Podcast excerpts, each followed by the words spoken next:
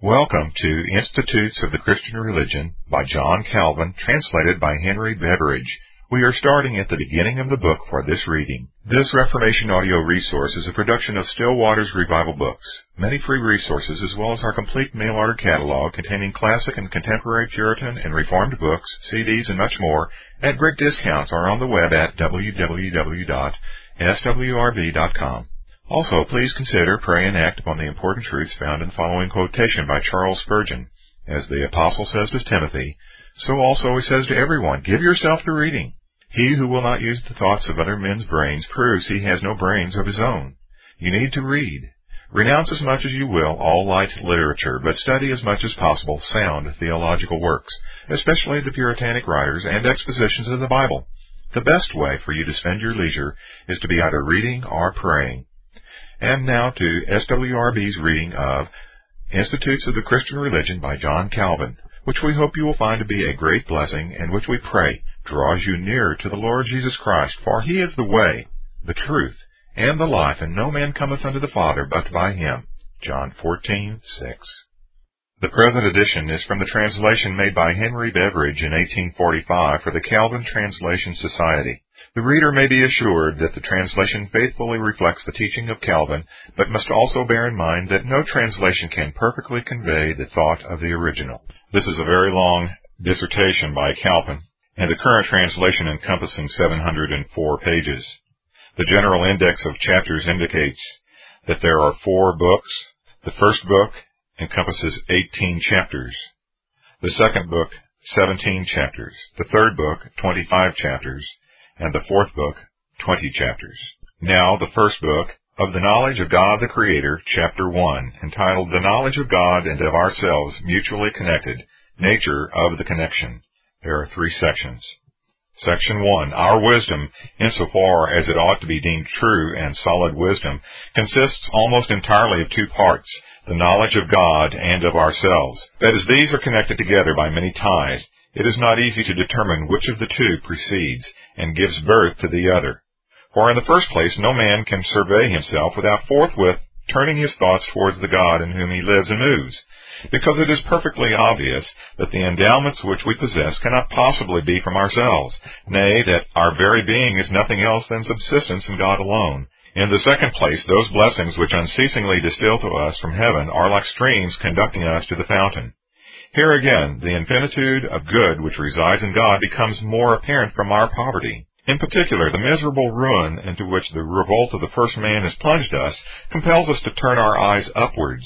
Not only that while hungry and famishing we may thence ask what we want, but being aroused by fear may learn humility, for as there exists in man something like a world of misery, and ever since we were stripped of the divine attire, our naked shame discloses an immense series of disgraceful properties, every man being stung by the consciousness of his own unhappiness. In this way necessarily obtains at least some knowledge of God. Thus our feeling of ignorance, vanity, want, weakness, in short, depravity and corruption reminds us, see Calvin on John 4:10, that in the Lord and none but He dwell the true light of wisdom, solid virtue, exuberant goodness. We are accordingly urged by our own evil things to consider the good things of God, and indeed we cannot aspire to Him in earnest until we have begun to be displeased with ourselves. For what man is not disposed to rest in himself? Who, in fact, does not thus rest, so long as he is unknown to himself? That is, so long as he is contented with his own endowments, and unconscious or unmindful of his misery. Every person, therefore, on coming to the knowledge of himself, is not only urged to seek God, but is also led as by the hand to find him. Section 2. On the other hand, it is evident that man never attains to a true self-knowledge until he have previously contemplated the face of God, and come down after such contemplation to look into himself, for, such as is innate pride, we also seem to ourselves just, and upright, and wise, and holy, until we are convinced by clear evidence of our injustice, vileness, folly, and impurity. Convinced, however, we are not, if we look to ourselves only and not to the Lord also, He being the only standard by the application of which this conviction can be produced. For since we are all naturally prone to hypocrisy, any empty semblance of righteousness is quite enough to satisfy us instead of righteousness itself. And since nothing appears within us or around us that is not tainted with very great impurity, so long as we keep our mind within the confines of human pollution, anything which is in some small degree less defiled delights us as if it were most pure just as an eye, to which nothing but black had been previously presented, deems an object of a whitish or even of a brownish hue to be perfectly white. Nay, the bodily sense may furnish a still stronger illustration of the extent to which we are deluded in estimating the powers of the mind. If at midday we either look down to the ground or on the surrounding objects which lie open to our view, we think ourselves endued with a very strong and piercing eyesight. But when we look up to the sun and gaze at it unveiled, the sight which did excellently well for the earth is instantly so dazzled and confounded by the refulgence as to oblige us to confess that our acuteness in discerning terrestrial objects is mere dimness when applied to the sun. Thus, too, it happens in estimating our spiritual qualities. So long as we do not look beyond the earth, we are quite pleased with our own righteousness, wisdom, and virtue. We address ourselves in the most flattering terms and seem only less than demigods. But should we once begin to raise our thoughts to God and reflect what kind of being He is, and how absolute the perfection of that righteousness and wisdom and virtue to which as a standard we are bound to be conformed, what formerly delighted us by its false show of righteousness will become polluted with the greatest iniquity what strangely imposed upon us under the name of wisdom will disgust by its extreme folly, and what presented the appearance of virtuous energy will be condemned as the most miserable impotence, so far as those qualities in us which seem most perfect from corresponding to the divine purity. Section 3. Hence that dread and amazement with which, as Scripture uniformly relates, holy men were struck and overwhelmed whenever they beheld the presence of God. When we see those who previously stood firm and secure so quaking with terror that the fear of death takes hold of them, nay, they are in a manner swallowed up and annihilated, the inference to be drawn is that men are never duly touched and impressed with a conviction of their insignificance until they have contrasted themselves with the majesty of God.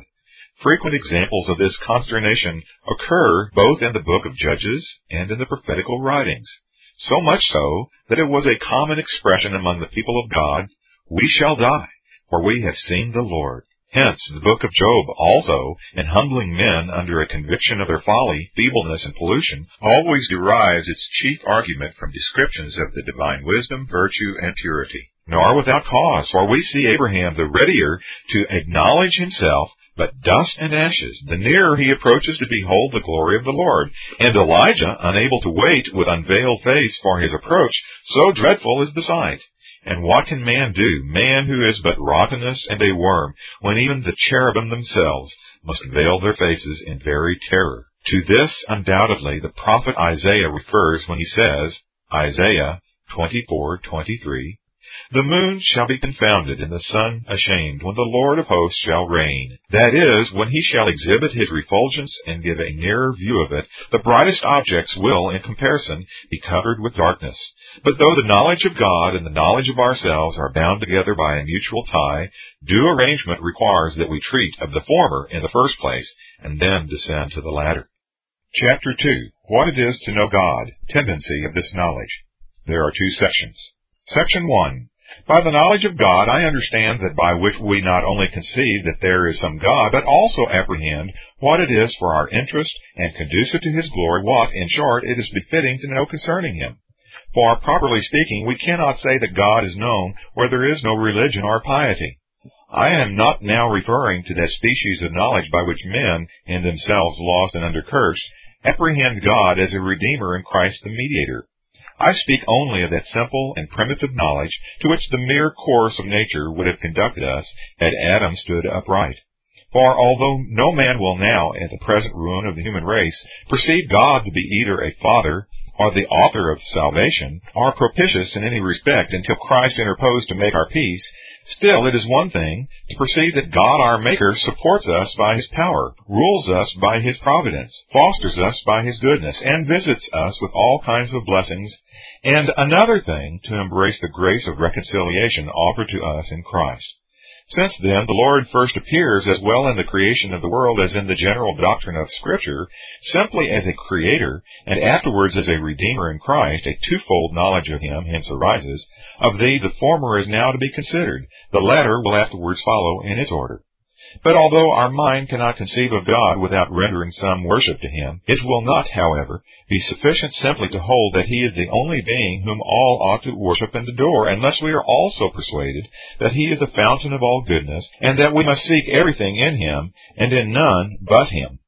My meaning is, we must be persuaded not only that as He once formed the world, so He sustains it by His boundless power, governs it by His wisdom, preserves it by his goodness, in particular rules the human race with justice and judgment, bears with them in mercy, shields them by his protection, but also that not a particle of light, our wisdom, our justice, our power, our rectitude, our genuine truth, will anywhere be found which does not flow from him, and of which he is not the cause.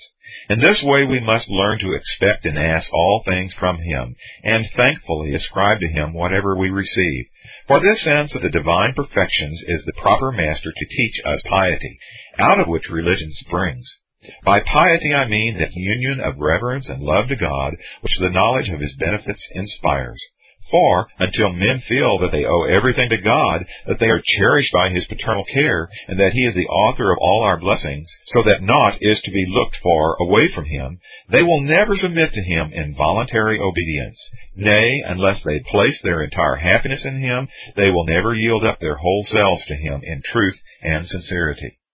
Section 2. Those, therefore, who in considering this question propose to inquire what the essence of God is, only delude us with frigid speculations, it being much more our interest to know what kind of being God is and what things are agreeable to his nature. For of what use is it to join Epicurus in acknowledging some God who has cast off the care of the world and only delights himself in ease? What avails it, in short, to know a God with whom we have nothing to do?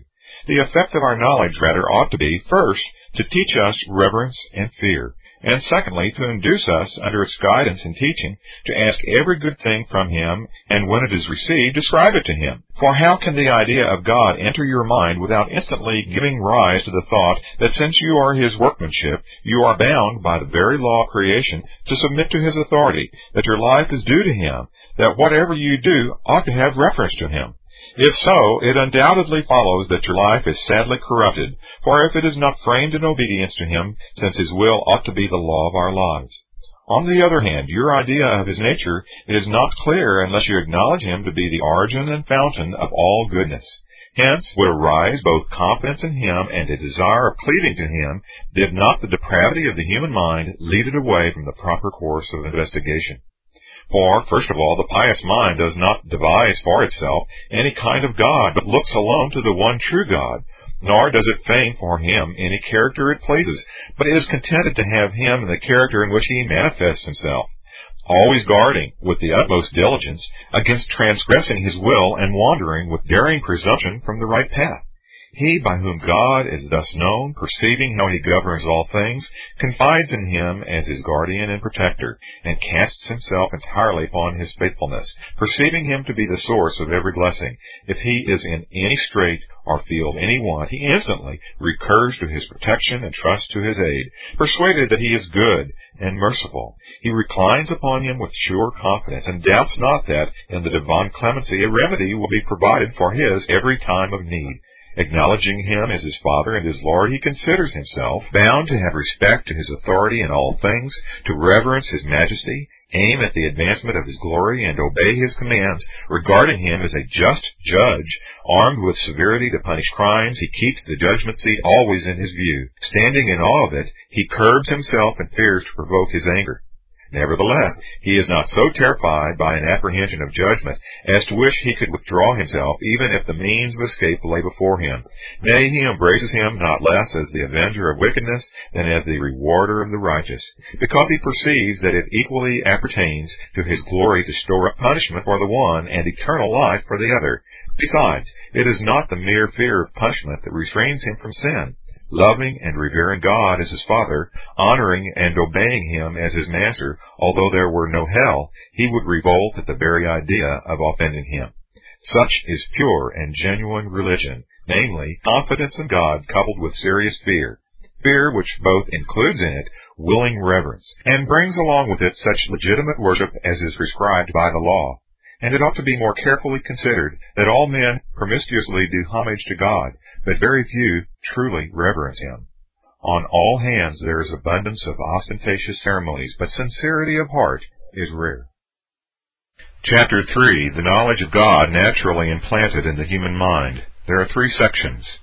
Section 1 That there exists in the human mind, and indeed by natural instinct, some sense of deity we hold to be beyond dispute, since God himself, to prevent any man from pretending ignorance, has endued all men with some idea of his Godhead, the memory of which he constantly renews and occasionally enlarges, that all to a man being aware that there is a God, and that he is their maker, may be condemned by their own conscience when they neither worship him nor consecrate their lives to his service. Certainly, if there is any quarter where it may be supposed that God is unknown, the most likely for such an instance to exist is among the dullest tribes farthest removed from civilization. But, as a heathen tells us, there is no nation so barbarous, no race so brutish, as not to be imbued with the conviction that there is a God. Even those who, in other respects, seem to differ least from the lower animals, constantly retain some sense of religion. So thoroughly has this common conviction possessed the mind, so firmly is it stamped on the breasts of all men. Since then, there never has been, from the very first, any quarter of the globe, any city, any household even, without religion.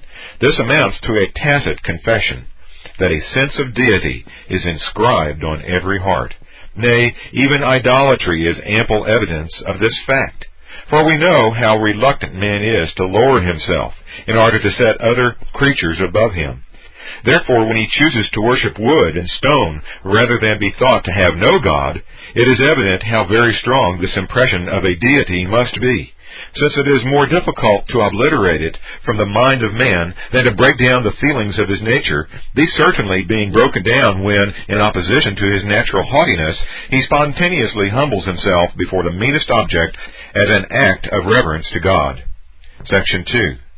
It is most absurd, therefore, to maintain, as some do, that religion was devised by the cunning and craft of a few individuals, as a means of keeping the body of the people in due subjection, while there was nothing which those very individuals, while teaching others to worship God, less believed than the existence of a God. I readily acknowledge that designing men have introduced a vast number of fictions into religion, with the view of inspiring the populace with reverence or striking them with terror, and thereby rendering them more obsequious. But they never could have succeeded in this, had the minds of men not been previously imbued with that uniform belief in God, from which, as from its seed, the religious propensity springs. And it is altogether incredible that those who, in the matter of religion, cunningly imposed on their ruder neighbors were altogether devoid of a knowledge of God. For though in old times there were some, and in the present day not a few, are found to deny the being of a God, yet, whether they will or not, they occasionally feel the truth which they are desirous not to know. We do not read of any man who broke out into more unbridled and audacious contempt of the deity than C. Caligula. And yet none showed greater dread when any indication of divine wrath was manifested. Thus, however unwilling, he shook with terror before the God whom he professedly studied to contemn. You may every day see the same thing happening to his modern imitators. The most audacious despiser of God is most easily disturbed, trembling at the sound of a falling leaf. How so, unless in vindication of the divine majesty, which smites their consciences, the more strongly the more they endeavor to flee from it. They all, indeed, look out for hiding places where they may conceal themselves from the presence of the Lord, and again efface it from their mind. But after all their efforts they remain caught within the net. Though the conviction may occasionally seem to vanish for a moment, it immediately returns and rushes in with new impetuosity, so that any interval of relief from the gnawings of conscience is not unlike the slumber of the intoxicated or the insane, who have no quiet rest in sleep, but are continually haunted with dire, horrific dreams. Even the wicked themselves, therefore, are an example of the fact that some idea of God always exists in every human mind. Section 3. All men of sound judgment will therefore hold that a sense of deity is indelibly engraven on the human heart, and that this belief is naturally engendered in all, and thoroughly fixed, as it were, in our very bones, is strikingly attested to by the contumacy of the wicked, who, though they struggle furiously, are unable to extricate themselves from the fear of God. Though Diagoras and others like Stamp make themselves merry with whatever has been believed in all ages concerning religion, and Dionysius scoffs at the judgment of heaven, it is but a Sardonian grin, for the worm of conscience, keener than burning steel, is gnawing them within. I do not say with Cicero that errors wear out by age, and that religion increases and grows better day by day. For the world, as will be shortly seen, labors as much as it can to shake off all knowledge of God, and corrupts his worship in innumerable ways. I only say that when the stupid hardness of heart, which the wicked eagerly court as a means of despising God, becomes enfeebled, the sense of deity, which of all things they wished most to be extinguished, is still in vigor and now and then breaks forth. Whence we infer that this is not a doctrine which is first learned at school, but one after which every man is, from the womb, his own master. One which nature herself allows no individual to forget, though many, with all their might, strive to do so. Moreover, if all are born and live for the express purpose of learning to know God, and if the knowledge of God, in so far as it fails to produce this effect, is fleeting and vain, it is clear that all those who do not direct the whole thoughts and actions of their lives to this end fail to fulfill the law of their being. This did not escape the observation even of philosophers, for it is the very thing which Plato meant when he taught, as he often does, that the chief good of the soul consists in resemblance to God, that is, when by means of knowing Him, she is wholly transformed into Him. Thus, Gryllus, also in Plutarch, reasons most skillfully when he affirms that if one religion is banished from the lives of men, they not only in no respect excel, but are in many respects much more wretched than the brutes, since being exposed to so many forms of evil, they continually drag on a troubled and restless existence. That the only thing, therefore, which makes them superior is the worship of God, through which alone they aspire to immortality. Chapter 4 The knowledge of God, stifled or corrupted, ignorantly or maliciously. There are four sections. Section 1 But though experience testifies that a seed of religion is divinely sown in all, scarcely one in a hundred is found who cherishes it in his heart, and not one in whom it grows to maturity, so far is it from yielding fruit in its season. Moreover, while some lose themselves in superstitious observances, and others of set purpose wickedly revolt from God, the result is that, in regard to the true knowledge of Him, all are so degenerate that in no part of the world can genuine godliness be found. In saying that some fall away into superstition, I mean not to insinuate that their excessive absurdity frees them from guilt. For the blindness under which they labor is almost invariably accompanied with vain pride and stubbornness.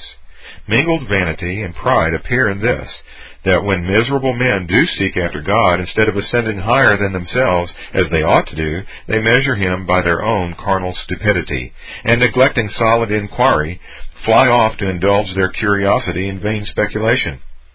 Hence, they do not conceive of him in the character in which he is manifested, but imagine him to be whatever their own rashness has devised. This abyss standing open, they cannot move one footstep without rushing headlong to destruction. With such an idea of God, nothing which they may attempt to offer in the way of worship or obedience can have any value in His sight, because it is not Him they worship, but instead of Him the dream and figment of their own heart. This corrupt procedure is admirably described by Paul when he says that, quote, thinking to be wise they became fools, Romans 1:22. He had previously said that, quote, they became vain in their imaginations. But lest they should suppose them blameless, he afterwards adds that they were deservedly blinded because, not contented with sober inquiry, because arrogating to themselves more than they have any title to do, they of their own accord court darkness, nay, bewitch themselves with perverse empty show. Hence it is that their folly, the result not only of vain curiosity, but of licentious desire and overweening confidence in the pursuit of forbidden knowledge, cannot be excused. Section 2. The expression of David, Psalm 14:1, quote, "The fool hath said in his heart, There is no God," is primarily applied to those who, as will shortly farther appear, stifle the light of nature and intentionally stupefy themselves. We see many, after they have become hardened in a daring course of sin, madly banishing all remembrance of God, though spontaneously suggested to them from within by natural sense. To show how detestable this madness is, the psalmist introduces them as distinctly denying that there is a God, because although they do not disown his essence, they rob him of his justice and providence, and represent him as sitting idly in heaven. Nothing being less accordant with the nature of God than to cast off the government of the world, leaving it to chance, and so to wink at the crimes of men that they may wanton with impunity in evil courses, it follows that every man who indulges in security, after ex- extinguishing all fear of divine judgment, virtually denies that there is a God. As a just punishment of the wicked, after they have closed their own eyes, God makes their hearts dull and heavy, and hence, seeing, they see not. David indeed is the best interpreter of his own meaning when he says elsewhere, the wicked has, quote, no fear of God before his eyes. Psalm 36:1. And again, quote, He hath said in his heart, God hath forgotten. He hideth his face. He will never see it. Thus, although they are forced to acknowledge that there is some God, they however rob him of his glory by denying his power. For, as Paul declares, quote, If we believe not, he abideth faithful. He cannot deny himself. 2 Timothy 2.13. So those who feign to themselves a dead and dumb idol are truly said to deny God. It is, moreover, to be observed that though they struggle with their own convictions, and would fain not only banish God from their minds, but from heaven also, their stupefaction is never so complete as to secure them from being occasionally dragged before the divine tribunal. Still, as no fear restrains them from rushing violently in the face of God, so long as they are hurried on by that blind impulse, it cannot be denied that their prevailing state of mind in regard to Him is brutish oblivion. Section 3. In this way, the vain pretext which many employ to clothe their superstition is overthrown. They deem it enough that they have some kind of zeal for religion, how preposterous soever it may be, not observing that true religion must be conformable to the will of God as its unerring standard that he can never deny himself, and is no spectre or phantom to be metamorphosed at each individual's caprice. It is easy to see how superstition, with its false glosses, mocks God while it tries to please him. Usually, fastening merely on things on which he has declared he sets no value, it either contemptuously overlooks or even undisguisedly rejects the things which he expressly enjoins, or in which we are assured that he takes pleasure. Those, therefore, who set up a fictitious worship merely worship and adore their own delirious fancies. Indeed, they would never dare so to trifle with God had they not previously fashioned him after their own childish conceits. Hence that vague and wandering opinion of deity is declared by an apostle to be ignorance of God. Quote, Howbeit then, when ye knew not God, ye did service unto them which by nature are no gods. And he elsewhere declares that the Ephesians were, quote, without God, Ephesians 2.12, at the time when they wandered without any correct knowledge of Him. It makes little difference, at least in this respect, whether you hold the existence of one God or a plurality of gods, since in both cases alike, by departing from the true God, you have nothing left but an execrable idol. It remains therefore to conclude with Lactantius. Open parens. Capital I-N-S-T-I-T period, capital D-I-V period, L-I-B period, 1, 2, comma 6. Close parens. Quote, no religion is genuine that is not in accordance with truth. Section 4. To this fault they add a second, viz., that when they do think of God, it is against their will, never approaching Him without being dragged into His presence, and when there, instead of the voluntary fear flowing from reverence of the divine majesty, feeling only that forced and servile fear which divine judgment extorts, judgment which, from the impossibility of escape, they are compelled to dread, but which, while they dread, they at the same time also hate. To impiety, and to it alone, the saying of Statius properly applies, quote, Fear first brought gods into the world. Open parens, capital T-H-E-B, period, L-I-B, period, 1. Close parens. Those whose inclinations are at variance with the justice of God, knowing that his tribunal has been erected for the punishment of transgression, earnestly wish that that tribunal were overthrown. Under the influence of this feeling, they are actually warring against God, justice being one of his essential attributes. Perceiving that they are always within reach of his power, that resistance and evasion are alike impossible, they fear and tremble. Accordingly, to avoid the appearance of contemning a majesty by which all are overawed, they have recourse to some species of religious observance, never ceasing meanwhile to defile themselves with every kind of vice, and add crime to crime until they have broken the holy law of the Lord in every one of its requirements, and set his whole righteousness at naught. At all events, they are not so restrained by their semblance of fear as not to luxuriate and take pleasure in iniquity, choosing rather to indulge their carnal propensities than to curb them with the bridle of the Holy Spirit. But since this shadow of religion, it scarcely even deserves to be called a shadow, is false and vain, it is easy to infer how much this confused knowledge of God differs from that piety which is instilled into the breasts of believers, and from which alone true religion springs. And yet hypocrites would fain, by means of tortuous windings, make a show of being near to God at the very time they are fleeing from Him. For while the whole life ought to be one perpetual course of obedience, they rebel without fear in almost all their actions, and seek to appease Him with a few paltry sacrifices. While they ought to serve Him with integrity of heart and holiness of life, they endeavor to procure His favor by means of frivolous devices and punctilious of no value. Nay, they take greater license in their groveling indulgencies, because they imagine that they can fulfill their duty to him by preposterous expiations. In short, while their confidence ought to have been fixed upon him, they put him aside and rest in themselves all the creatures. At length they bewilder themselves in such a maze of error that the darkness of ignorance obscures and ultimately extinguishes those sparks which were designed to show them the glory of God. Still, however, the conviction that there is some deity continues to exist like a plant which can never be completely eradicated, though so corrupt that it is only capable of producing the worst of fruit. Nay, we have still stronger evidence of the proposition for which I now contend, viz., that a sense of deity is naturally engraven on the human heart in the fact that the very reprobate are forced to acknowledge it. When at their ease, they can jest about God and talk pertly and loquaciously in disparagement of His power, but should despair from any cause overtake them, it will stimulate them to seek Him and dictate ejaculatory prayers, proving that they were not entirely ignorant of God, but had perversely suppressed feelings which ought to have been earlier manifested. Chapter 5 The Knowledge of God Conspicuous in the Creation and Continual Government of the World. There are 15 sections. Section 1.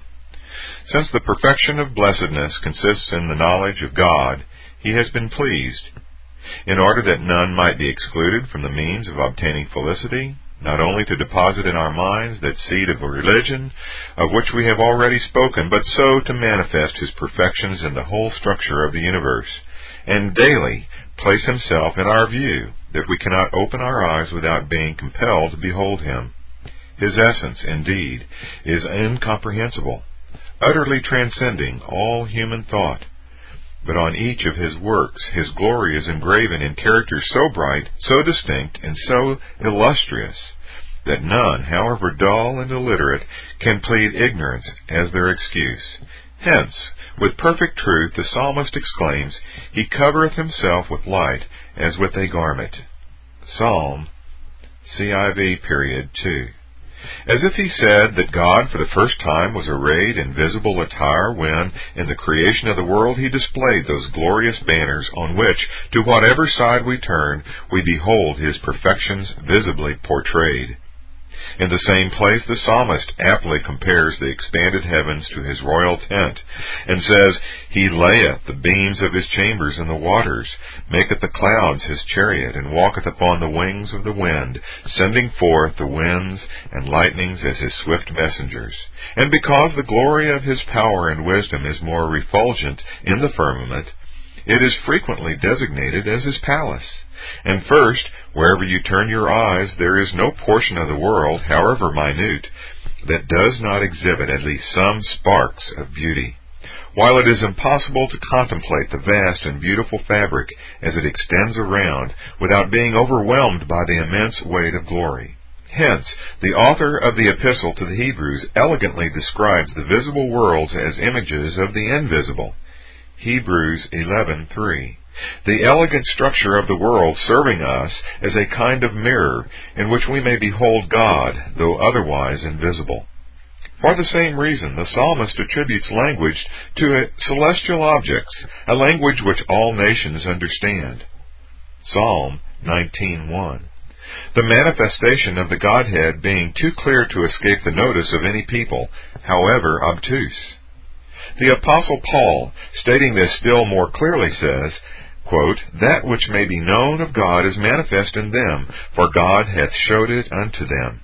For the invisible things of him from the creation of the world are clearly seen, being understood by the things that are made, even his eternal power and Godhead. Romans 1:20. Section 2.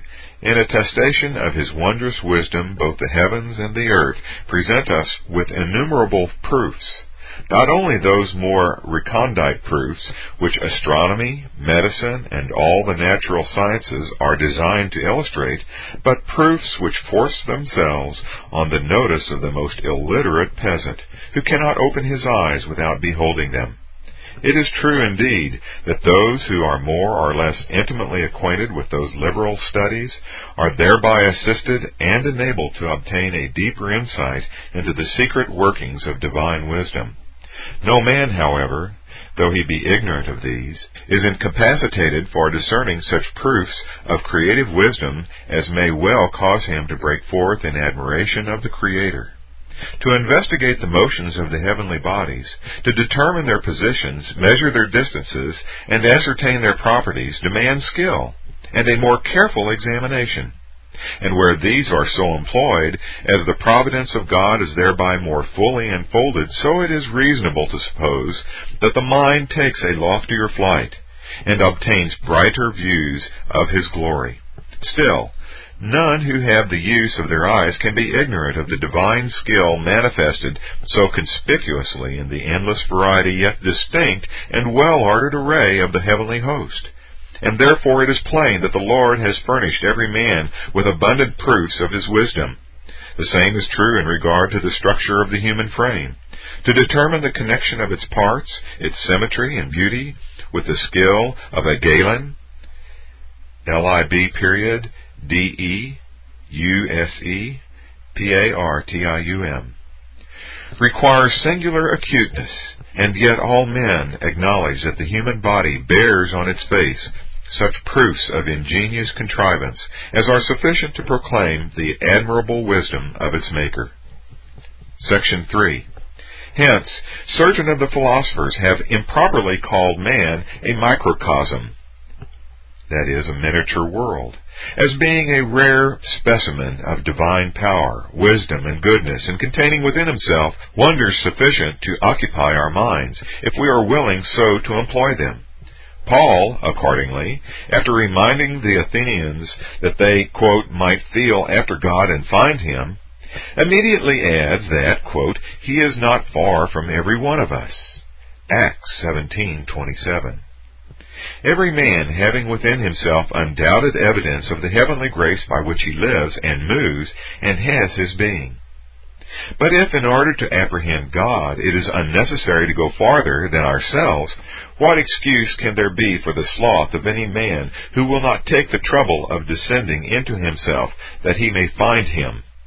For the same reason, too, David, after briefly celebrating the wonderful name and glory of God, as everywhere displayed, immediately exclaims, quote, What is man, that thou art mindful of him? And again, out of the mouths of babes and sucklings thou hast ordained strength. Psalm 8, verses 2 and 4. Thus he declares not only that the human race are a bright mirror of the Creator's works, but that infants hanging on their mother's breasts have tongues eloquent enough to proclaim his glory without the aid of other orators. Accordingly, he hesitates not to bring them forward as fully instructed to refute the madness of those who, from devilish pride, would fain extinguish the name of God.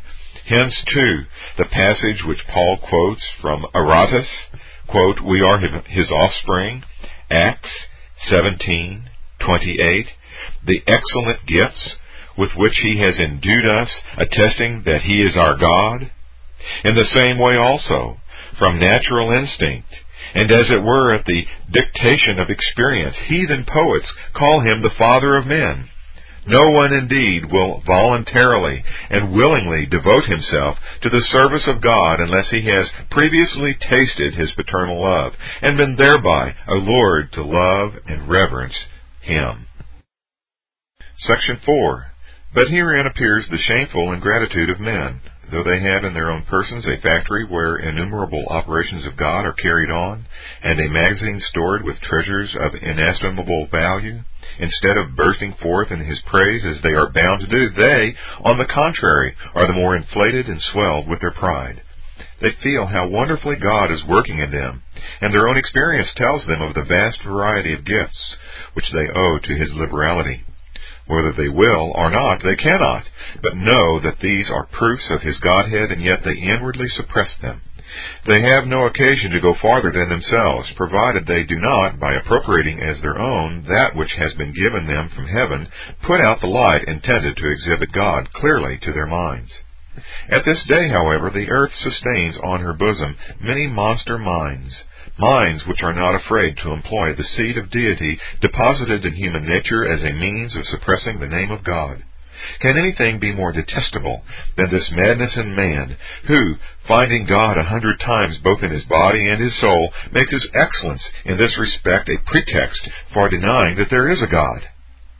He will not say that chance has made him differ from the brutes that perish, but, substituting nature as the architect of the universe, he suppresses the name of God the swift motions of the soul, its noble faculties and rare endowments, bespeak the agency of God in a manner which would make the suppression of it impossible, did not the Epicureans, like so many Cyclops, use it as a vantage ground from which to wage more audacious war with God.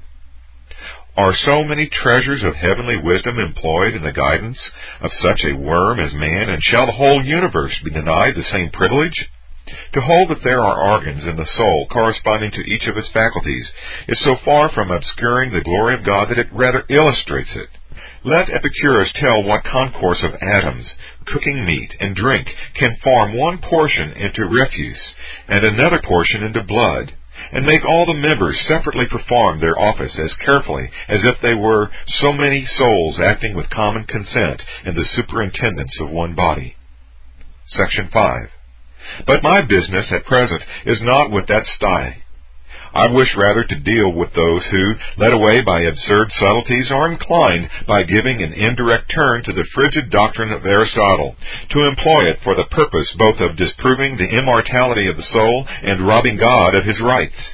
Under the pretext that the faculties of the soul are organized, they chain it to the body as if it were incapable of a separate existence, while they endeavor as much as in them lies, by pronouncing eulogiums on nature, to suppress the name of God. But there is no ground for maintaining that the powers of the soul are confined to the performance of bodily functions. What has the body to do with your measuring the heavens, counting the number of the stars, ascertaining their magnitudes, their relative distances, the rate at which they move, and the orbits which they describe? I deny not that astronomy has its use. All I mean to show is that these lofty investigations are not conducted by organized symmetry, but by the faculties of the soul itself apart altogether from the body. The single example I have given will suggest many others to the reader. The swift and versatile movements of the soul in glancing from heaven to earth, connecting the future with the past, retaining the remembrance of former years, nay, forming creations of its own, its skill, moreover, in making astonishing discoveries and inventing so many wonderful arts, are sure indications of the agency of God in man. What shall we say of its activity when the body is asleep? its many revolving thoughts, its many useful suggestions, its many solid arguments, nay, its presentiment of things yet to come. What shall we say but that man bears about with him a stamp of immortality which can never be effaced? But how is it possible for man to be divine and yet not acknowledge his Creator? Shall we, by means of a power of judging implanted in our breasts, distinguish between justice and injustice, and yet there being no judge in heaven? Shall some remains of intelligence continue with us in sleep, and yet no God keep watch in heaven? Shall we be deemed the inventors of so many arts and useful properties that God may be defrauded of his praise, though experience tells us plainly enough that whatever we possess is dispensed to us in unequal measures by another hand? The talk of certain persons concerning a secret inspiration quickening the whole world is not only silly, but altogether profane. Such persons are delighted with the following celebrated passage of Virgil.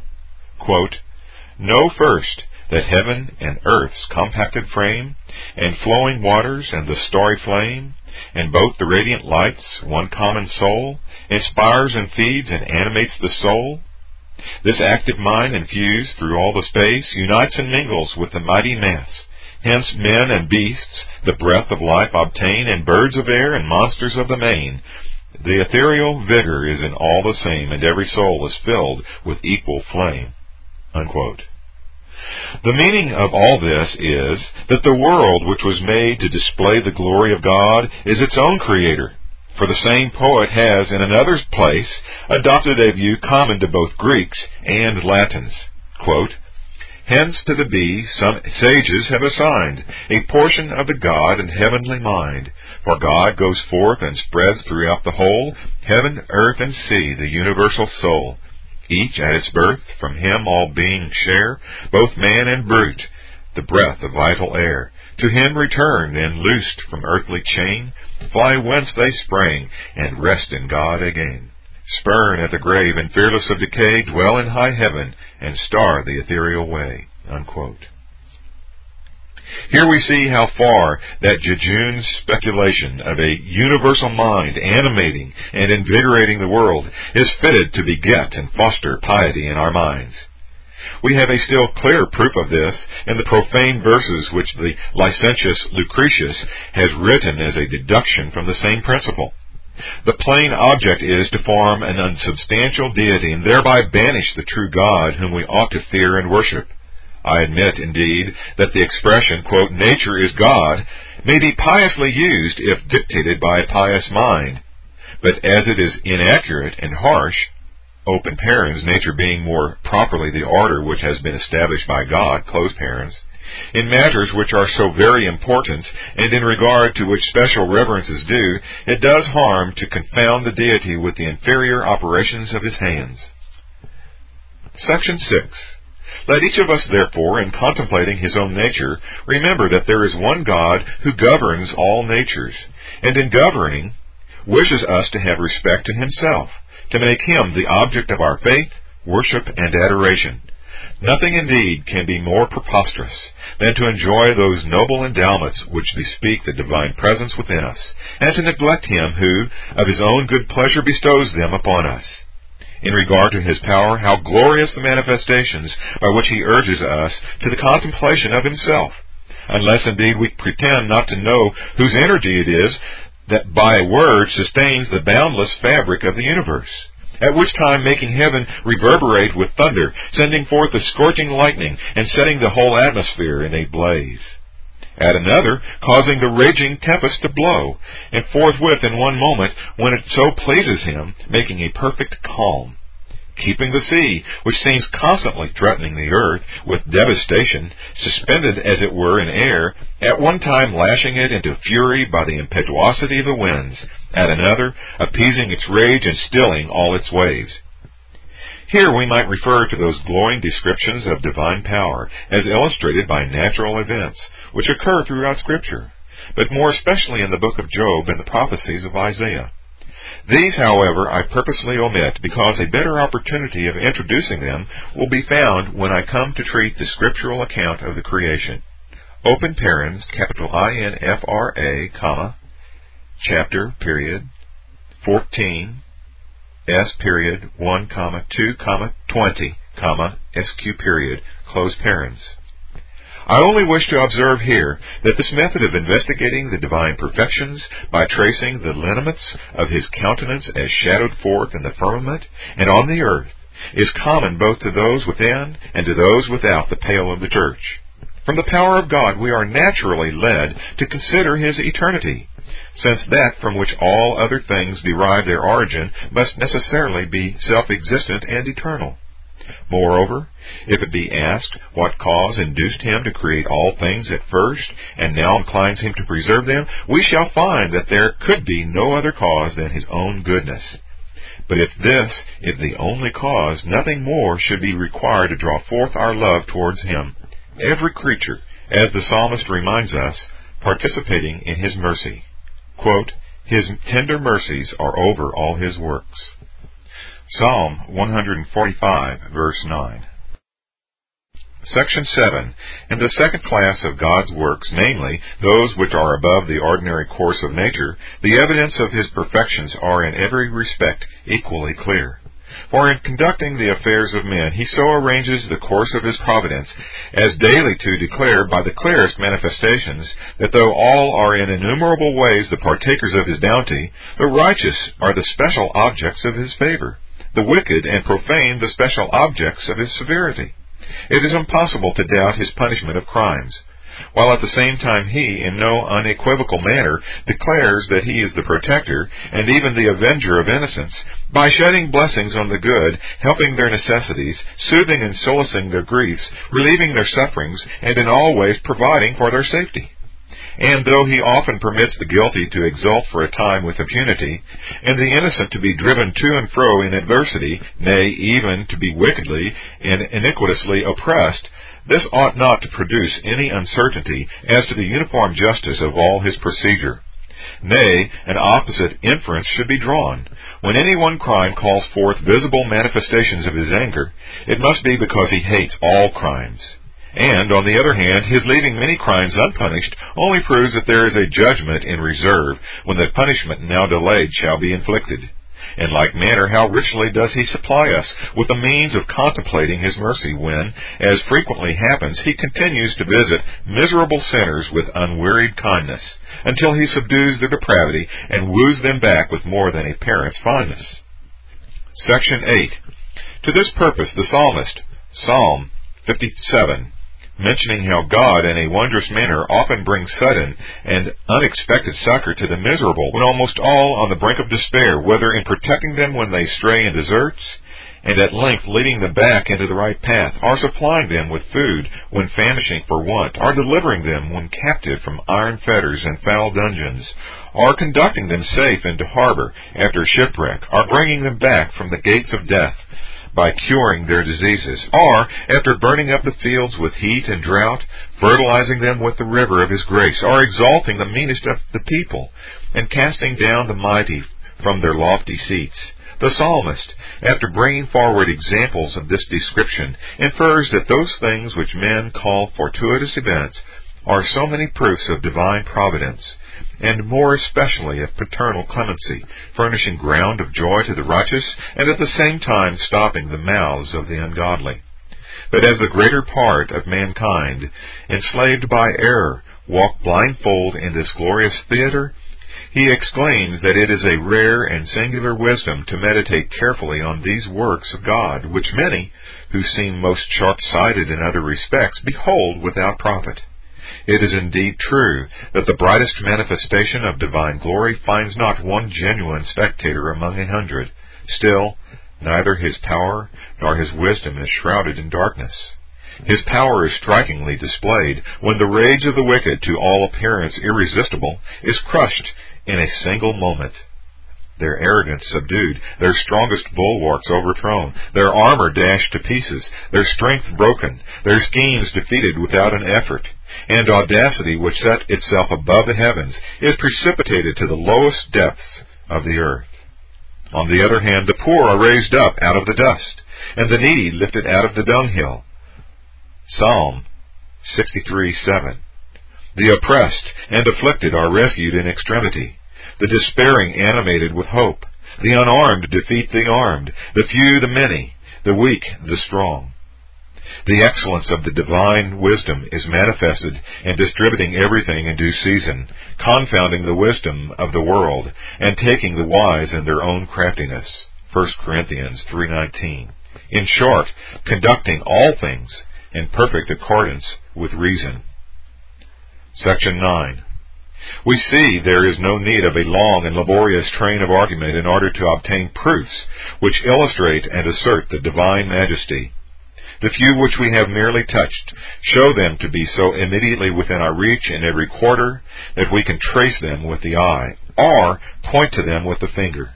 And here we must observe again, see chapter 2, S period 2, that the knowledge of God which we are invited to cultivate is not that which, resting satisfied with empty speculation, only flutters in the brain, but a knowledge which will prove substantial and fruitful wherever it is duly perceived and rooted in the heart. The Lord is manifested by His perfections. When we feel their power within us and are conscious of their benefits, the knowledge must impress us much more vividly than if we merely imagined a God whose presence we never felt. Here it is obvious that, in seeking God, the most direct path and the fittest method is not to attempt with presumptuous curiosity to pry into His essence, which is rather to be adored than minutely discussed, but to contemplate Him in His works by which He draws near, becomes familiar, and in a manner communicates Himself to us. To this the Apostle referred when he said that we need not go far in search of Him Acts 17:27. Because by the continual working of his power he dwells in every one of us. Accordingly, David, open parens Psalm 145, close parens after acknowledging that his greatness is unsearchable, proceeds to enumerate his works, declaring that his greatness will thereby be unfolded. It therefore becomes us also diligently to prosecute that investigation of God which so enraptures the soul with admiration as, at the same time, to make an efficacious impression on it.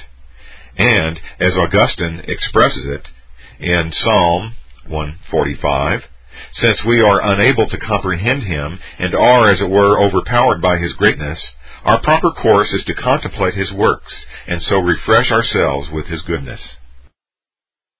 Section 10. By the knowledge thus acquired, we ought not only to be stimulated to worship God, but also aroused and elevated to the hope of future life. For, observing that the manifestations which the Lord gives both of His mercy and severity are only begun and incomplete, we ought to infer that these are doubtless only a prelude to the higher manifestations, of which the full display is reserved for another state.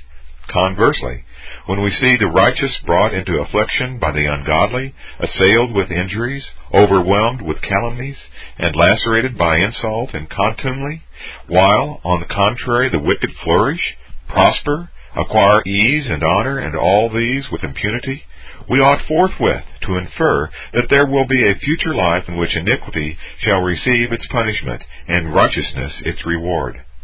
Moreover, when we observe that the Lord often lays his chastening rod on the righteous, we may the more surely conclude that far less will the unrighteous untimely escape the scourges of his anger. There is a well-known passage in Augustine, open parens, capital D-E, capital C-I-V-I-T-A-T, period, capital D-E-I, L-I-B, period, I period, C period, 8, close parens. Quote, Were all sin now visited with open punishment, it might be thought that nothing was reserved for the final judgment, and, on the other hand, were no sin now openly punished, it might be supposed there was no divine providence. It must be acknowledged, therefore, that in each of the works of God, and more especially in the whole of them taken together, the divine perfections are delineated as in a picture, and the whole human race thereby invited and allured to acquire the knowledge of God, and in consequence of this knowledge, true and complete felicity. Moreover, while his perfections are thus more vividly displayed, the only means of ascertaining their practical operation and tendency is to descend into ourselves and consider how it is that the Lord there manifests his wisdom, power, and energy, how he there displays his justice, goodness, and mercy. For although David, Psalm 62 6, justly complains of the extreme infatuation of the ungodly in not pondering the deep counsels of God as exhibited in the government of the human race, what he elsewhere says, Psalm 90 is most true that the wonders of the divine wisdom in this respect are more in number than the hairs of our head. But I leave this topic at present, as it will be more fully considered afterwards in its own place. Open Parens, Book 1, Chapter 16, Sections 6 through 9. This Reformation audio resource is a production of Still Waters Revival Books. Many free resources, as well as our complete mail order catalog containing classic and contemporary Puritan and Reformed books, CDs, and much more at great discounts, are on the web at www.swrb.com. We can also be reached by email at swrb at swrb.com, by phone at 780-450-3730, by fax at 780-468-1096, or by mail at 4710-37A Avenue, Edmonton, Alberta, Canada. T6L 3T5. If you do not have a web connection, please request a free printed catalog. If you do have a web connection and would like to be added to our email list, please send an email to add at swrb.com or swrb at swrb.com with the word add in the subject line. SWRB's email list is a double opt-in list, so once you've sent us your email address, you will be asked by email to confirm that you want to join our list using the email address you have supplied. Your email information will be kept confidential, and you can easily remove yourself from our email list by simply emailing us at swrb at swrb.com with the word remove in the subject line. Once you are on our email list, you will be alerted to all the new free Reformation resources, free MP3s, free electronic books and text, etc. SWRB makes available on the web as well as at times to our best discounts and super specials. We also encourage you to reproduce this audio resource and to pass it on to your friends, but we only authorize this as long as the full contents of the message, including the header and trailer, is not altered in any way and as long as the audio file or cassette is given away for free. Thank you again for listening to this SWRB reading, and remember that Isaiah 26:3 states, quote, Thou wilt keep him in perfect peace, whose mind is stayed on thee, because he trusteth in thee. And 2 Corinthians 13:11 concludes, quote, Finally, brethren, farewell. Be perfect, be of good comfort, be of one mind, live in peace, and the God of love and peace shall be with you. This Reformation audio track is a production of Still Waters Revival Books. You are welcome to make copies and give them to those in need. SWRB makes thousands of classic Reformation resources available, free and for sale, in audio, video, and printed formats. It is likely that the sermon or book that you just listened to is also available on cassette or video, or as a printed book or booklet. Our many free resources, as well as our complete mail order catalog, containing thousands of classic and contemporary Puritan and Reformed books, tapes, and videos at great discounts, is on the web at www.swrb.com. We can also be reached by email at swrb at swrb.com, by phone at 780 450 3730, by fax at 780-468-1096, or by mail at 4710-37A Avenue, Edmonton, that's E-D-M-O-N-T-O-N, Alberta, abbreviated capital A, capital B, Canada, T6L3T5. You may also request a free printed catalog. And remember that John Calvin in defending the Reformation's regulative principle of worship, or what is sometimes called the scriptural law of worship, commenting on the words of God, which I commanded them not, neither came into my heart, from his commentary on Jeremiah 7:31, writes, God here cuts off from men every occasion for making evasions, since he condemns by this one phrase, I have not commanded them, whatever the Jews devised. There is then no other argument needed to condemn superstitions than that they are not commanded by God. For when men allow themselves to worship God according to their own fancies, and attend not to His commands, they pervert true religion. And if this principle was adopted by the papists, all those fictitious modes of worship in which they absurdly exercise themselves would fall to the ground. It is indeed a horrible thing for the papists to seek to discharge their duties towards God by performing their own superstitions. There is an immense number of them, as it is well known, and as it manifestly appears. Were they to admit this principle, that we cannot rightly worship God except by obeying His word, they would be delivered from their deep abyss of error. The prophet's words, then, are very important when he says that God had commanded no such thing, and that it never came to his mind, as though he had said that men assume too much wisdom when they devise what he never required, nay, what he never knew.